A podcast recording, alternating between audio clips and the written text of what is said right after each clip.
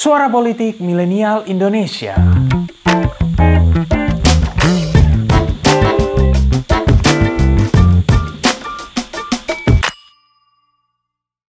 The young men of the new German Reich welded into a mighty war machine. Era tahun 1930-an menandai gelombang fasisme yang melanda Eropa. Di Jerman ada Adolf Hitler dan partai Nazinya yang mencuri perhatian lewat gagasan penundukan Eropa di bawah kebesaran Jerman. Sedangkan di Italia, Mussolini menarasikan bahwa demokrasi adalah sistem yang gagal. Gelombang fasisme ini akhirnya ikut melanda negara-negara macam Austria, Belanda, Hungaria, dan lain sebagainya. Tapi, tahukah kalian kalau angin fasisme ini ternyata sampai juga ke Indonesia? Salah satunya lewat kelahiran Partai Fasis Indonesia alias PFI. Yes, Indonesia pernah punya sebuah partai fasis yang mensintesa gagasan fasisme di Eropa dengan ide-ide masyarakat lokal. Penasaran seperti apa kisahnya? Inilah risalah jejak sayap kanan di Indonesia.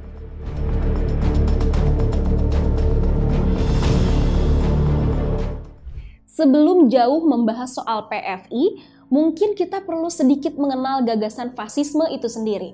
Fasisme kerap diidentikan dengan gerakan politik ekstrim kanan yang otoritarian dan ultranasionalis yang umumnya dicirikan oleh kepemimpinan diktator militeristik yang menekan oposisi.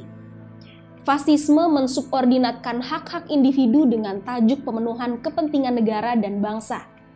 Fasisme juga kerap menolak pluralisme dan demokrasi. Nah, di tahun 1920-an, di Belanda sempat muncul beberapa partai politik berhaluan fasisme. Di antaranya adalah Nasional Sosialistische Beweging di Nederland atau NSB, kemudian ada General Dutch Fascist League, dan beberapa lainnya. Akhirnya, gerakan-gerakan ini ikut mempengaruhi orang-orang Indonesia yang tengah belajar di Belanda. Salah satunya adalah sosok intelektual Jawa bernama Dr. Noto Nindito. Berasal dari kalangan priai Jawa, Noto Nindito merupakan anak dari bangsawan asal Rembang bernama Raden Panji Noto Mijoyo.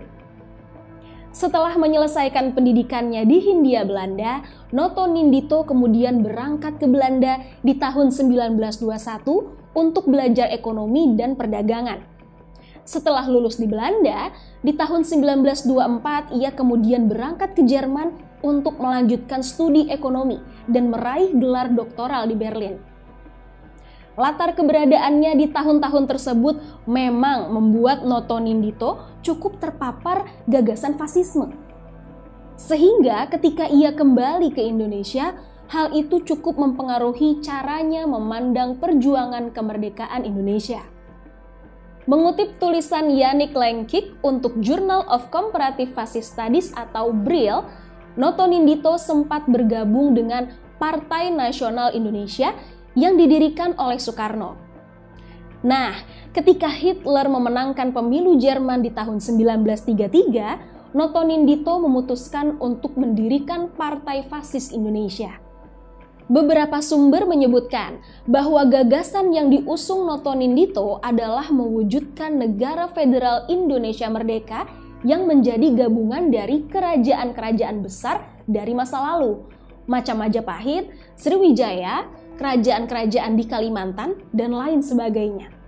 Wilson dalam bukunya Orang dan Partai Nazi di Indonesia, Kaum Pergerakan Menyambut Fasisme, menyebut PFI sebenarnya hanyalah sebuah label fasisme yang ditujukan Noto Nindito untuk membangkitkan kembali ide tokoh-tokoh aristokrat nasionalis Jawa di tahun 1910, macam Sutatmo Suryo Kusumo dan Noto Suroto.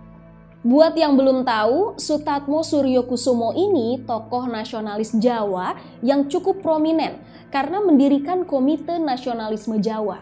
Ia juga menjadi anggota Indise Partij. Sayangnya, gagasan Noto Nindito untuk mengembalikan kejayaan masa lalu Nusantara lewat kerajaan-kerajaan rupanya tidak disambut dengan baik. Kritik berdatangan, termasuk dari PNI, Gagasan Noto Nindito dianggap ingin membawa Indonesia kembali ke zaman feodal dan justru bisa memecah belah perjuangan yang ingin diraih secara bersama-sama. Noto Nindito juga dituduh ingin melakukan Jawanisasi dengan gagasan pengembalian kekuasaan kerajaan-kerajaan di masa lalu. Hal itu dianggap justru bisa melemahkan perjuangan yang sudah dilakukan, terutama lewat ikrar Sumpah Pemuda yang sudah terjadi di tahun 1928. Soekarno, Hatta, dan Tamrin adalah beberapa tokoh yang sempat mengkritik gagasan Noto Nindito. Karena kritik yang silih berganti berdatangan, bahkan dipublikasikan lewat banyak media massa, Noto Nindito akhirnya memutuskan untuk mundur dari dunia politik. Ia memilih vakum dan dengan demikian PFI pun hanya bertahan beberapa bulan sejak pertama kali dideklarasikan. Di kemudian hari, fasisme itu sendiri memang tidak benar-benar berakhir di Indonesia karena gagasan-gagasannya termasuk kekaguman pada Hitler masih tumbuh. Salah satunya lewat hadirnya Parindra. Tulis di kolom komentar ya kalau kalian ingin kita bahas partai tersebut. Pada akhirnya, suka atau tidak suka, fasisme memang pernah bercokol di Indonesia. Terlepas dari citra buruknya, nyatanya harus diakui bahwa para pejuang kemerdekaan di eranya Dr. Noto Nindito memang mencoba segala cara untuk memperjuangkan kemerdekaan Indonesia. Dan fasisme pernah pula menjadi ide yang muncul di era tersebut.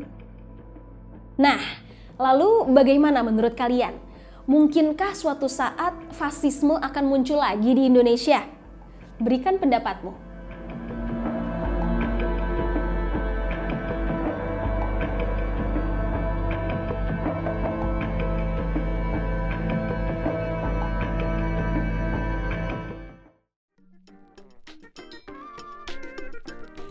Terima kasih telah mendengarkan episode kali ini. Nantikan episode-episode selanjutnya dan jangan lupa untuk kunjungi pinterpolitik.com untuk dapatkan informasi seputar fenomena politik di Indonesia. See you next time and bye-bye.